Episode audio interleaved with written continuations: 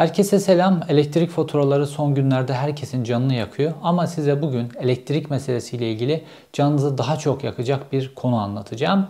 Bu Bitcoin ve kaçak elektrikle ilgili bir konu. Size Türkiye'nin en önemli istihbarat kurumlarından bir tanesinin tanesi 5800 dolardan 72 tane grafik kartı satın aldığını ve bu 72 grafik kartıyla devasa bir bilgisayar sistemi kurulduğunu ve bu bilgisayar sisteminin Türkiye'nin en önemli istihbarat kurumunun yerleşkesinin içerisine yerleştirildiğini ve bu bilgisayar sistemini besleyebilmek için ihtiyacı olan o devasa elektrik kaynağını karşılayabilmek için de oraya özel bir trafo kurulduğunu fakat bunu yaptıran istihbaratçı müdürün bununla Bitcoin madenciliği yaptığını ve buradan cebini doldurup zengin olduğunu ve bu konunun üzerinin de nasıl kapatıldığının hikayesini anlatacağım. Bu yetmeyecek. Türkiye'nin farklı yerlerinde nasıl Bitcoin çiftlikleri kurulduğunu, bunların içerisine 1000-2000 tane makine yerleştirildiğini, bunlar için özel trafolar kurulduğunu ve tamamen kaçak elektrik kullandıklarının hikayesini anlatacağım. Bu da yetmeyecek. Son zamanlarda mafya gruplarının demir çelik fabrikalarına neden ilgi gösterdiğini, bu elektrikle 5000 derecelerde demir eriten, hurda demirler eriten bu fabrikalara mafya gruplarının neden ilgi gösterdiğini, bu fabrikalarda demir mi erittiklerini yoksa bu korkunç elektriklerle bitcoin madenciliği mi yaptıklarını sonra da faturaları ödemeden nasıl sıvıştıklarının hikayesini anlatacağım. Huzurlarınızda yine bilgi dolu, yine dop dolu bir video.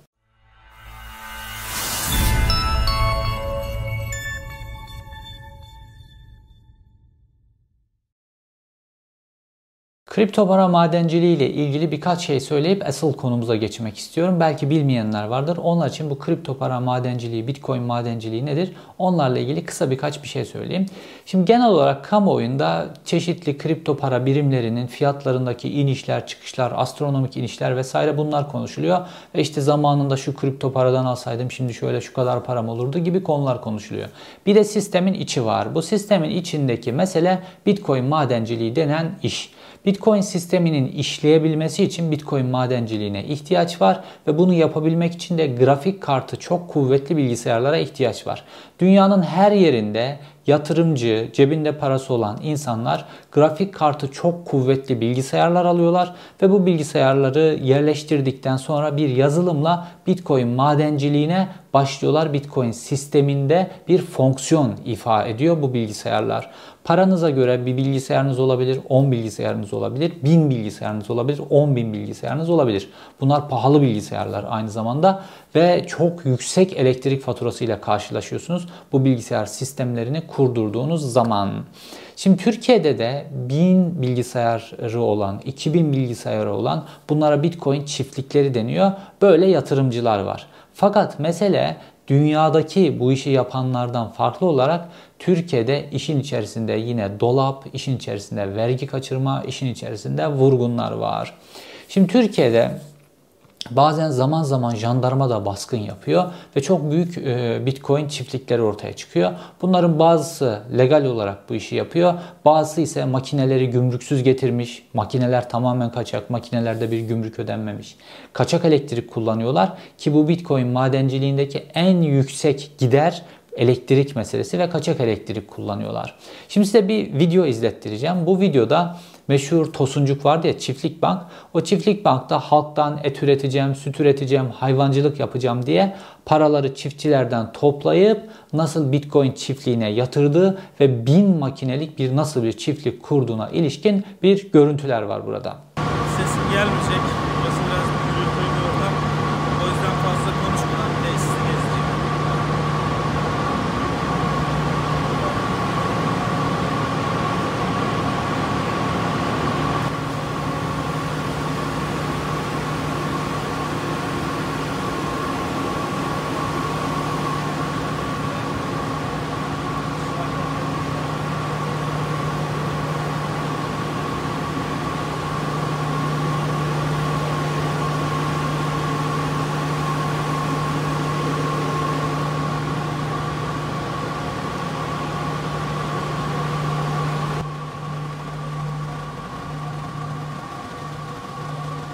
Görüntülerden de gördüğünüz üzere içeride inanılmaz bir gürültü var ve Tosuncuk da kendi Bitcoin makineleri için özel böyle kocaman bir trafo kurdurmuş. Çünkü başka türlü bu makinelerin harcadığı elektriği karşılayabilmek mümkün değil. Normal ev elektriğiyle, normal sanayi elektriğiyle vesaire olmayacak bir iş. Çünkü Tosuncuk'un orada bin tane makinesi var ve bu makinelerin hepsi de sadece Bitcoin üretmek için bu şekilde görev yapmak üzere tasarlanmış, üretilmiş ve bu şekilde satılan makineler. Şimdi bu makinelere el kondu. Bu makineler bir tosuncuğun her şeyini el konduktan sonra normalde devlet orayı işletebilirdi ve buradan gelir elde edip tosuncuğun işte paralarını el koyduğu insanların e, alacaklarını ödeyebilirdi devlet. Fakat her şeyini el konuldu. O makinelerde paketlendi. Götürüp jandarmanın e, ya da emniyetin deposuna adli emanete konduğu söyleniyor.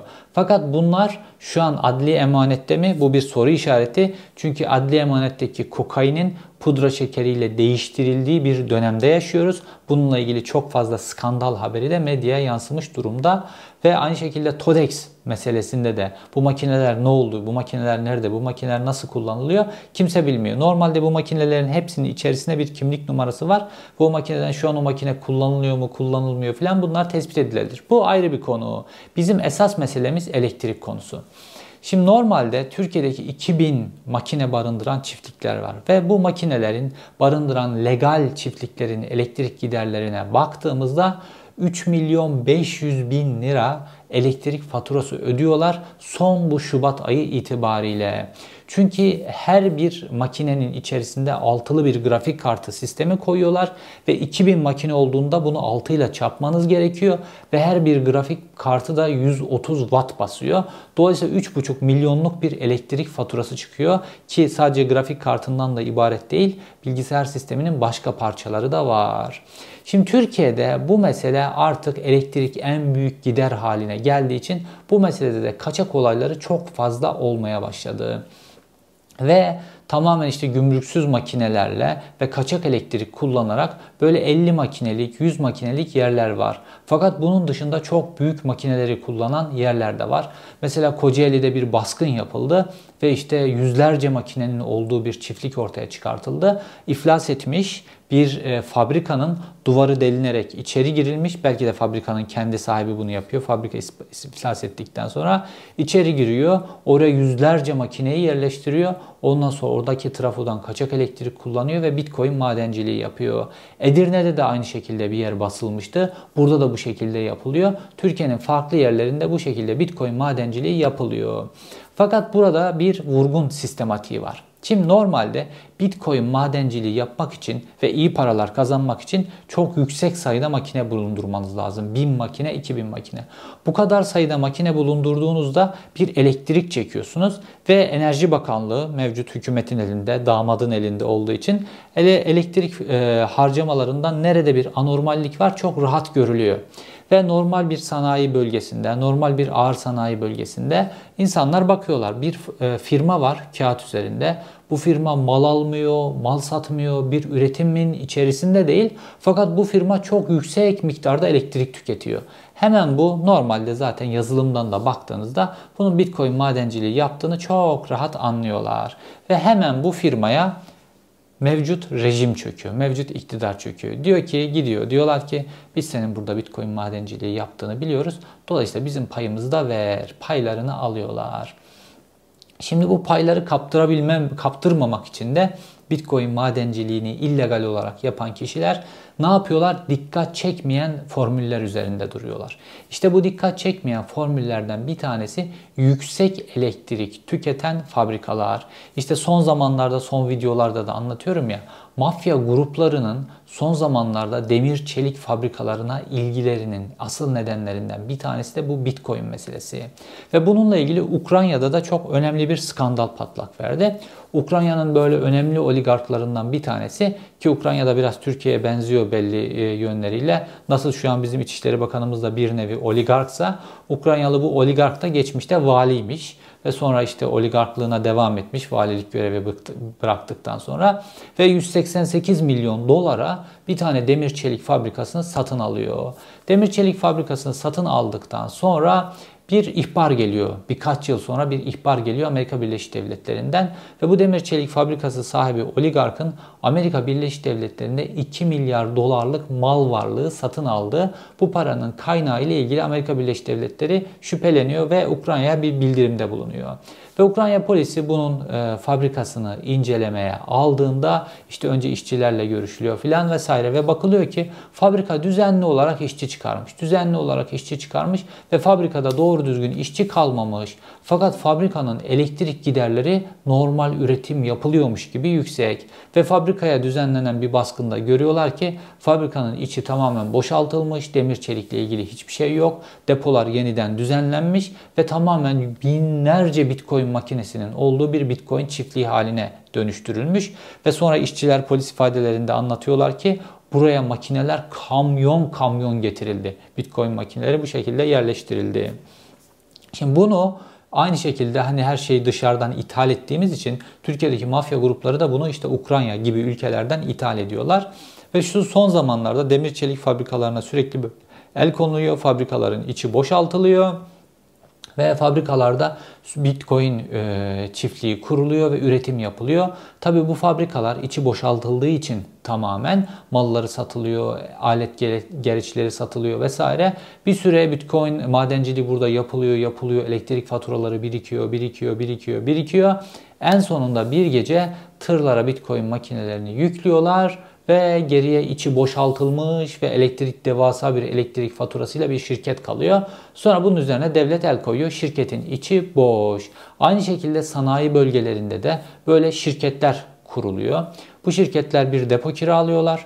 Bu deponun içerisinde Bitcoin madenciliği için makineler yerleştiriliyor.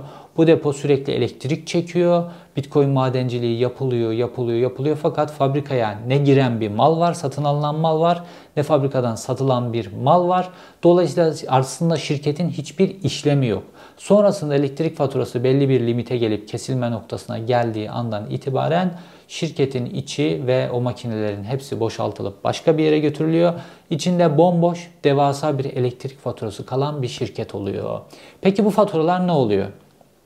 Demir çelik fabrikalarında ödenmeyen kaçak e, ödenmeyen elektrik faturaları, bu şekilde içi boş şirketlerin e, geriye bıraktığı elektrik faturaları ve e, rüşvetle göz yumulan e, çünkü Enerji Bakanlığı'nın görmemesi mümkün değil. Bir yerde korkunç elektrik çekiliyor bir tarafta. Rüşvetle göz yumulan bu illegal Bitcoin çiftlikleri bazen ahırlarda, bazen depolarda, bazen köylerde, bazen sanayi bölgelerinin kenarlarındaki bu illegal Bitcoin çiftlikleri de kaçak elektrik kullanıyorlar ve kaçak elektrik faturası dönüyor, dolaşıyor, nereye geliyor? Hepimiz ödüyoruz. Bütün herkes bu kaçak elektriği ödüyor. Çünkü herkesin faturalarında kayıp kaçak bedeli diye bir bedel var. Bu kayıp kaçak bedeliyle ilgili yıllardır tartışılan şey işte Güneydoğu'da elektriğiyle ısıtıyorlar evlerini. Dolayısıyla onlar elektrik faturası ödemiyorlar. Kayıp kaçak bedeli Güneydoğu'dan kaynaklanıyor. Şimdi normalde polislere sorsanız, normal Güneydoğu'da görev yapan polislere sorsanız, Güneydoğu'da polislerin kendisi de kaçak elektrik kullanıyor. Niye biliyor musunuz? Bu Süleyman Soylu döneminde özellikle ve 15 Temmuz sonrası dönemde her yere uygulama noktası, sabit uygulama noktaları koymak bir adet haline geldi. Tıpkı 90'lı yıllardaki gibi. İşte Güneydoğu'da da her yere sabit uygulama noktası koyuyor. Yaz, kış polisler orada bekliyorlar. E, ısıtma yok, soğutma yok. Bu, bu polisler orada ne yapacak? Nasıl ısınacak? Bir çay demlemek e, istese nasıl demleyecek vesaire. Polisler ne yapıyorlar? Kaçak elektrik hata hata e, çengel atıyorlar. Kaçak elektrik kullanıyorlar. O Güneydoğu'daki o polis noktalarının hepsinde kaçak elektrik kullandığına polislerin kendileri de şahit. Fakat dediğim gibi bu kaçak elektrik meselesinde bu Güneydoğu ile ilgili anlatılan efsaneler şuna bunların hepsi aslında küsurat. Esas olarak bu dediğim demir çelik fabrikalarındaki ödenmeyen faturalar, kayıp kaçak bedelleri, e, batan şirketler, sürekli olarak batan şirketler. Bunların elektrik faturaları sürekli yayılıyor. Zannetmeyin ki elektrik enerji dağıtım şirketleri o e, içi boşaltılan, ödenmeyen o faturalarla ilgili bekliyorlar, bekliyorlar. Adamın mallarının satılmasını o bu filan böyle bir şey olmuyor. O faturalar hiçbir biçimde tahsil edilmiyor. O faturalar tahsil edilmediğinde de kayıp kaçak bedeli olarak günlük olarak, aylık olarak insanların faturalarına yansıtılıyor. Şimdi bu Bitcoin meselesinin, kayıp kaçak meselesinin bir yönü. E, kaçak illegal e, elektrik kullananlar, şirketlerin içini boşaltanlar, demir çelik fabrikalarını demir çelik üretmek için değil Bitcoin madenciliği için kullanan kişiler. Çünkü bu küçük demir çelik fabrikalarında işte Türkiye'de bir iki tane büyük demir çelik fabrikası var. Bunlar kömür e, kullanıyorlar, e, taş kömürü kullanıyorlar ve bu şekilde bu işi yapıyorlar. Fakat bu hurda eriten fabrikalar özellikle yurt dışından Amerika'dan hurda ithal ederek hurda ithal eden fabrikaların hepsi elektrik enerjisiyle bu demirleri eritiyorlar.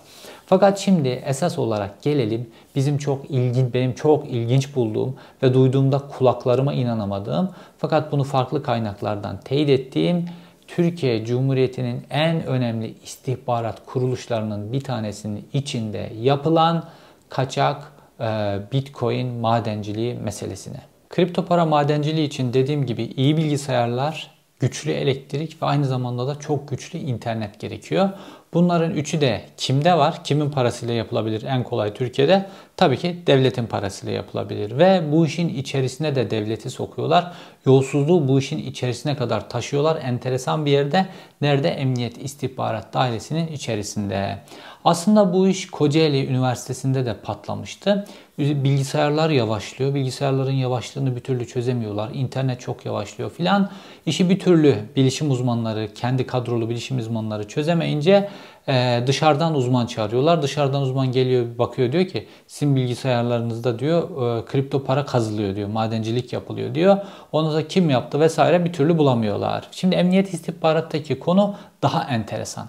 Şimdi Kerim Altıay, Kerim Altıay isimli bir tane Emniyet İstihbarat Dairesi'nin içerisinde J şube diye bir şube var. Bu bilişim vesaire teknik konularla sorumlu şube. Bu J şubenin müdürü Kerim Altıay. Şimdi bu Kerim Altıay bir projeyle geliyor Emniyet İstihbarat'ın karşısına ve diyor ki Bizim elimize diyor çok fazla kriptolanmış, şifrelenmiş cihaz geliyor.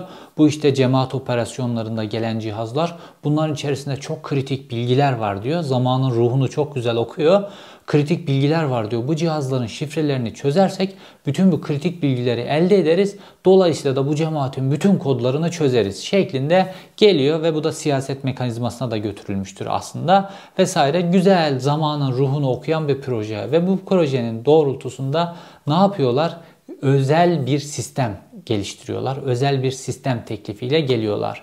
Bu sistem teklifi K80 denilen bir grafik kartı var. Bu çok yüksek kapasiteli bir grafik kartı ve bu grafik kartının piyasa fiyatı işte 5800, 6000, 8000 dolar arası değişiyor. Amerikan Büyükelçiliği ile de çalışan Devrim Deliorman isimli bir kişiden tanesi 5800 dolara K80 denilen bu grafik kartlarından 72 adet alınıyor.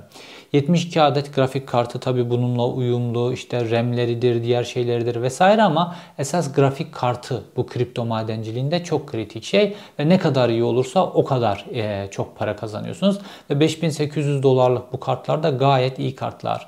Bunlardan 72 tane alınıyor, işte sistem kuruluyor ve bu sistem getiriliyor emniyet istihbaratının içerisinde mahzen denen bir yer var. Bu mahzene yerleştiriliyor. Normalde bu mahzende işte çeşitli telefon dinlemeleri yapılıyor vesaire. Bu dinlemelerin daha sonra silinmesi gerekiyor yasal olarak. Fakat hiçbiri silinmiyor. Bu emniyet istihbaratı mahzen denen yerinde bunların hepsini depoluyorlar. İşte bu mahzen denen yere getirip bu sistemde kurulduğunda uzmanlar diyorlar ki bu sistem baraj gibi elektrik çeker. Bunu Emniyet İstihbarat Dairesi'nin elektrik sistemi kaldırmaz diyorlar. Ne yapıyorlar? Yine devletin harcamasıyla buraya getirip özel bir trafo kuruyorlar bu sistem için. Ve bu trafoyla bu sistem e, eşleştirildikten sonra başlıyor Kerim Altıay'ın zorlamasıyla oradaki bazı personellere bu iş yaptırılıyor. Kripto para madenciliğine başlıyorlar. Ve bu sistem getirilip kurulduktan sonra çok kısa bir süre sonra Kerim Altay kendisine sıfır bir tane Passat alıyor. Ki Türkiye'de sıfır Passat'ların herhalde 1,5-2 milyona e, yakın fiyatları. Bu şekilde bir Passat alıyor ve ya bu maaşıyla nasıl aldı bu işi filan dedikodular oluyor ama daha bu işin kokusu çıkmıyor. Ve burada başlıyor tabii aylık faturalar patlamaya başlıyor. Emniyet İstihbarat Daire Başkanı da diyor ki Ya diyor elektrik faturaları çok arttı diyor. Siz ne yapıyorsunuz bu sistemde bir şifre kırdınız mı filan diye soruyor tabi zaman zaman. Bunlar da gidiyorlar işte geçmişte kırılmış şifreler ya da hiç kırılmamış şifreler, başka şekilde elde edilmiş bilgiler vesaire, başka istihbarat yöntemiyle elde edilmiş eski bilgiler, yeni bilgiler vesaire bunları getiriyorlar. İşte diyorlar ki işte şu cihazdan çıkardık, böyle oldu, öyle oldu, böyle kırdık, şifre kırdık, elde ettik. Sürekli pazarlıyorlar ve her cihaz çalışıyor. Her cihaz çalıştıkça da dolarlar, kripto paralar, bitcoinler Kerim Altay ve onunla beraber çalışan Koray Öner'in cebine giriyor bir şekilde. Ve bu ikili Ankara'nın en böyle prestijli yerlerinden bir tanesi vardır. Ankara'yı bilenler bilir. Eymir Gölü vesaire Gölbaşı bölgesinde iki tane villa satın alıyorlar. Tabi hayatları lüks gayet bu şekilde devam ediyor. Her şey çok güzel gidiyor. Emniyet istihbaratın parasıyla bilgisayarlar almışlar. Emniyet istihbaratın elektriğini kullanıyorlar. Fakat Bitcoin'den elde edilen paraların hepsi bu iki kişinin cebine giriyor. Daha sonra bu işin dedikodusu yavaş yavaş çıkmaya başlıyor. Çünkü burada bu cihazlar kullanılıyor. Dediğim gibi bu cihazlar inanılmaz da gürültülü cihazlar. Fakat diğer personel bu cihazlardan hiçbir biçimde şifresi kırılıp kendilerine gelen bir bilgi yok. Diğer personel bundan şüpheleniyor. Ya bu cihazlardan bizim önümüze gelmesi lazım. Bizim o bilgileri e, incelememiz lazım. Hiçbir bilgi gelmiyor. Dedikodusu yayılınca, yayılınca, yayılınca en sonunda olay açığa çıkartılıyor. Fakat Emniyet İstihbaratı Başkanlığı da rezil edecek, herkesi rezil edecek, hatta devletin itibarına rezil edecek bir konu. Yani Emniyet İstihbarat Dairesi dediğiniz devletin içerisindeki en kritik birkaç kurumdan bir tanesi. Bunun içerisinde böyle bir dolandırıcılık yapılıyor ve bunu yapan da J şube gibi Emniyet İstihbaratının en önemli şubelerinden bir tanesinin başkanı. Dolayısıyla olayın üstünü kapatıyorlar. Sadece Kerim Altay'ı emniyet istihbarat sınıfından çıkartıyorlar ve başka bir birime gönderiyorlar. Kıza gönderiyorlar emniyet içerisindeki bir birime bir kıza gönderiyorlar. Fakat sonra tekrar yükseliyor siber daireye geliyor onu birazdan anlatacağım. Ve dolayısıyla bu işin üzeri örtülüyor. Bu şekilde bu iş kapatılıyor. Ne müfettiş raporlarına giriyor ne bir şeye giriyor. Fakat emniyet istihbaratının içerisinde hangi polis memuruna sorarsanız sorun bu iş bu şekilde oldu. Bu şekilde kripto paradan bu insanlar zengin oldular. Fakat olay burada da bitmiyor. Daha sonra biz Kora, e, daha sonra biz bu ikiliyi Kerim Altay özellikle başka bir meselede duyduk. Bu Kerim Altay aynı zamanda da Futbol Federasyonu'nun Türkiye Futbol Federasyonu'nda yönetiminde yer alıyordu. Daha sonra bir saadet zinciri yine bu Bitcoin üzerinden bir saadet zinciri patladı. Bu haberlere de düştü. Trabzon merkezli ve orada vurulan para 400 milyon TL'lik bir vurgundan bahsediyoruz. Ve bu 400 milyon TL'lik vurgunda da insanlardan para toplanıyor. Bunların çoğusu bürokrat ve bunları sözde bu paralar Bitcoin'de kullanılıyormuş vesaire. Sonra bu saadet zinciri patlıyor. İşin içerisinde özel harekatçılar, adam kaçırma tabi insanların şarteller atıyor. Bunu Kerim Altay ile ilgili başka dosyalarda yapacağım. O dosyalarda dile getireceğim ama Bundan Süleyman Soylu'nun haberinin olmaması mümkün değil. Trabzon'da 400 milyonluk bir vurgun var. Bir rant oluşturmuş birileri bunu vurmuş ve bundan Süleyman Soylu ki Trabzonlu Süleyman Soylu bundan payını almayacak. Bu mümkün değil. Ve bundan sonra bu da patlayınca, bu da patlayınca onun nasıl patladığını da anlatacağım. Bu patladıktan sonra Kerim Altay gözaltına alındı ve gözaltına alındıktan sonra da e, Türkiye Futbol Federasyonu yönetiminden istifa etti. Fakat polislikten istifa etmedi. Kerim Altay halen daha polis. Açığa alındı bu hadiseden sonra ama halen daha polis. Biz 90'lı yıllarda böyle açığa alınan polisleri biliyoruz.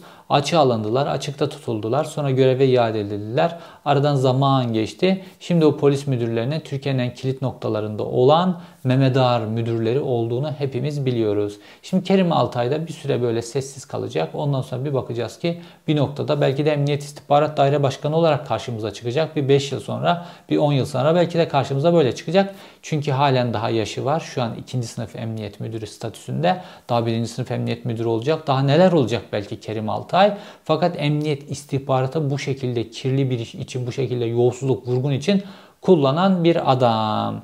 Fakat bunu, bu mu sadece mesele? Hayır. Mesele sadece bu değil. Şimdi bu Kerim Altay'ın bu zenginliği tabi emniyetin içerisinde dilden dile yayılıyor. İşte göl başında villada oturması, sıfır pasatı vesaire.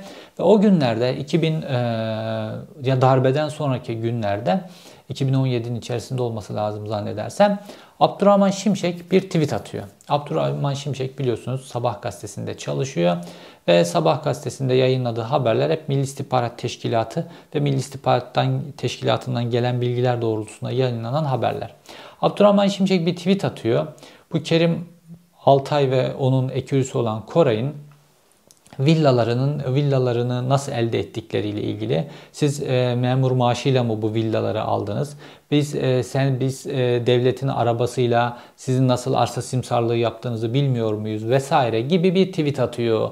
Bu tweet tabi alarm durumu. Çünkü Sabah gazetesinde MİT'le ilişkili bir adam vesaire ve bunun bir süre sonrasında çok önemli bir dosya Sabah gazetesine tam da Abdurrahman Şimşek'in ve Milli İstihbarat Teşkilatı'nın isteyeceği biçimde sızdırılıyor. O da Hrant Dink dosyası. Hrant Dink dosyasında biliyorsunuz jandarma personeli de bu dosyanın içerisinde yargılanıyor bir şekilde. Ve bu jandarma görevlilerine ait bazı görüntüler var. Bu görüntüler özel olarak Emniyet İstihbarat Dairesi'ne geliyor ve burada incelenmeye başlıyor. Bu inceleme aşamasında bu görüntülerden bir kısmı tam Sabah gazetesinin isteyeceği tarzda bir Yandex diskin içerisine internete kopyalanıyor. Ata Cihangir Yatağan isimli J şubede çalışan emniyet görevlisi alıyor bu görüntülerin istenen kısmını bir Yandex diskin içerisine kopyalıyor.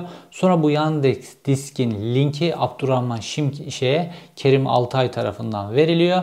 Abdurrahman Şimşek orada Hrant Dink ile ilgili bu görüntüleri aldıktan hemen sonra Kerim Altay ve Koray'la ilgili e, tweetlerini hemen siliyor. Tam anında siliniyor. Tam görüntülerin alındığı zaman ve ondan sonra da Abdurrahman Şimşek bu görüntüleri yayınlıyor. Tam Sabah gazetesinin istediği şekilde bu görüntüleri yayınlıyor. Hrant Dink dosyasındaki kritik görüntülerden bir tanesiydi.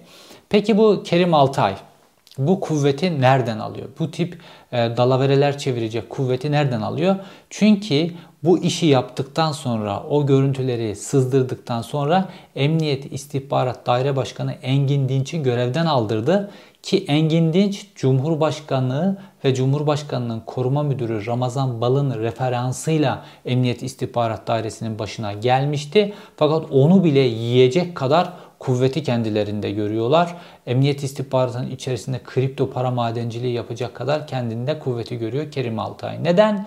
Çünkü Kerim Altay'ın da elinde tıpkı Süleyman Soylu'nun kuvveti, kuvvet noktalarından bir tanesi olduğu gibi Kerim Altay'ın elinde de çok büyük bir dijital arşiv var. Mesela örnek vereyim size. Şimdi devletin önemli kişilerinin e, telefonları zarar gördüğünde mesela kullandığı şahsi telefonu ya da devletin ona verdiği, tahsis ettiği telefonun ekranı çatladı, kırıldı bir şey oldu. Bunun ekranının değiştirilmesi lazım ya da suya düştü, oldu bu oldu bir şey oldu. Bunu normal tamirciye götürüp veremiyorlar. Çünkü devlet görevlisi, devletin kritik konumundaki bir görevli bunu götürüp normal bir tamirciye veremez. Bilgiler ele geçer, o olur bu olur diye. Bu ne yapılıyor? J şubenin içerisinde bir alt şube var ve burada cep telefonlarının tamiri de yapılıyor. Ve burada Cengiz Yetkin isimli bir e, personel var. Bu telefon tamir işlerinde de çok iyi e, bir polis memuru. Ve bu polis memuruna bu telefonlar getiriliyor. Hep devletin çeşitli noktalarındaki kritik telefonlar, arızalar, ekran değişimleri, şu bu filan işleri. Bunların hepsinin geldiğinde sadece ekranları ve arızaları giderilmiyor. Aynı zamanda imajları da alınıyor. Bu imajlar nereye gidiyor? Kerim Altay'ın deposuna gidiyor. Mesela kimin imajı biliyor musunuz? Efkan Ala, Türkiye Cumhuriyeti'nin İçişleri Bakanı. Efkan Ala'nın telefonu da e, telefonun ekranı da çatlıyor. Efkan Ala bunu bilir. Telefonu çatladıktan sonra Efkan Ala da aynı şekilde Emniyet İstihbarat'a gönderiyor bunu. Ve Emniyet İstihbarat'ta Kerim Altay bu telefonun da yani İçişleri Bakanı Efkan Ala'nın telefonunun da imajını alıyor. Emniyet Genel Müdür Yardımcılarının telefonlarının da başına böyle bu şekilde işler geliyor. Onların da imajını alıyor. Dolayısıyla Kerim Altay bir dijital depoya dönüşmüş durumda. Ve hatta denildiğine göre Binali Yıldırım ve Binali Yıldırım'ın oğullarının telefonlarına da aynı şekilde imaj alma işlemini bu şekilde gerçekleştirdiği için Kerim Altay'ın elinde çok fazla koz var ve Kerim Altay'a bu şekilde dokunulamıyor. Fakat Kerim Altay'ın bir de koruyucu meleği var. Erdal Çetinkaya. Erdal Çetinkaya Emniyette Personel Genel Müdürlüğünde personel genel müdürü, müdür yardımcısı pozisyonunda birisi. Bu Kerim Altay'ı sürekli koruyor. Kerim Altay'ın işte bu Bitcoin madenciliği, emniyet içerisinde Bitcoin madenciliği yaptığı tespit edilmesine rağmen bu skandaldan sonra Kerim Altay bir süre kızağa çekiliyor. Kızağa çekildikten sonra işte bu koruyucu meleği sayesinde siber daireye başkan yardımcısı yapılıyor.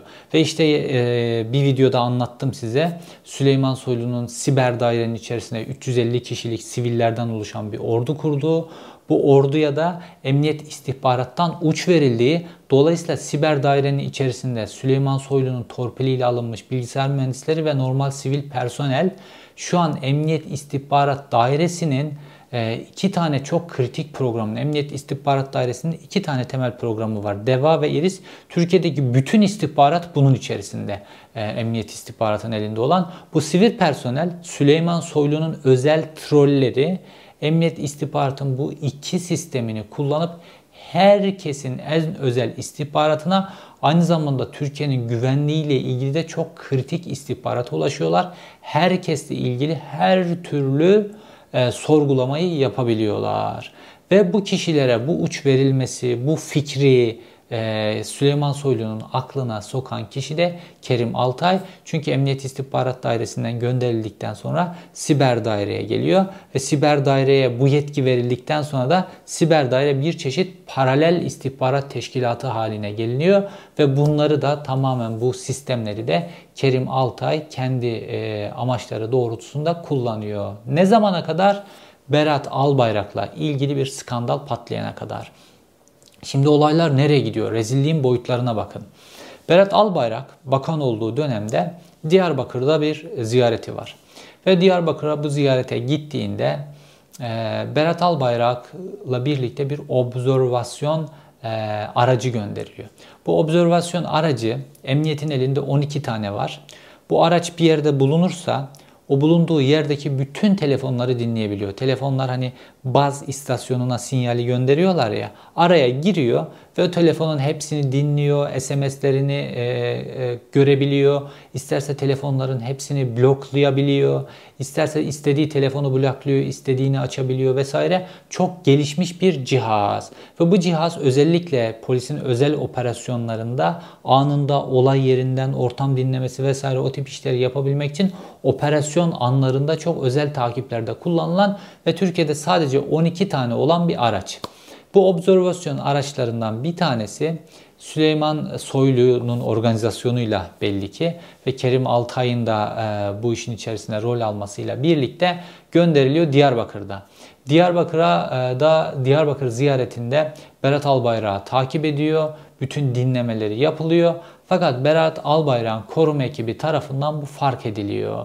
Fark edildikten sonra skandal patlıyor ve bu skandal patladıktan sonra Kerim Altay ondan sonra siber daire başkanlığından da alınıp tam kızak pozisyona geçiyor. Fakat bu tam kızak pozisyona geçtikten sonra da bu sefer de saadet zinciri denen bir sistem kuruyor. Ve işte bu saadet zinciri de Trabzon merkezli olarak kuruluyor.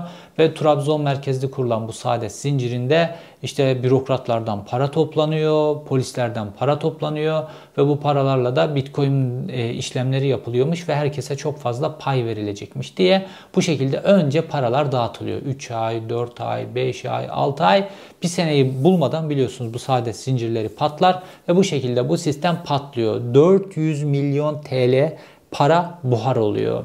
Tabi bunların çoğu polis. İçlerinde özel harekatçılar da var. Ve bunlardan bir tanesi bir e, sivil memur. Bu işin organizatörlerinden bir tanesi Trabzon'da. Bu sivil memuru işte İstanbul'a gidiyor vesaire Trabzon'a dönerken havalimanında ineceği bunun önceden bilgi alınıyor polisler tarafından. Çünkü canı yanmış, paraları gitmiş polisler. Bu polisler ne yapıyorlar? Özel harekatçı polisler de var bu şekilde canı yanmış kişiler. Bu özel harekatçı polislere bilgi veriyorlar. Özel harekatçı polisler de havalimanından iner inmez hiçbir savcılık kaydı maydı hiçbir şey yokmadan kadını fiilen gözaltına alıyorlar. Aslında kadını kaçırıyorlar ve Trabzon Özel Harekat Şubesi'ne götürüyorlar. Burada kadını sorguluyorlar, eziyorlar, korkutuyorlar vesaire. Ve kadın en sonunda diyor ki tamam hepinizin parasını ödeyeceğim her şeyi kabul ediyor. Bazı bilgiler veriyor. Ondan sonra kadını bırakıyorlar.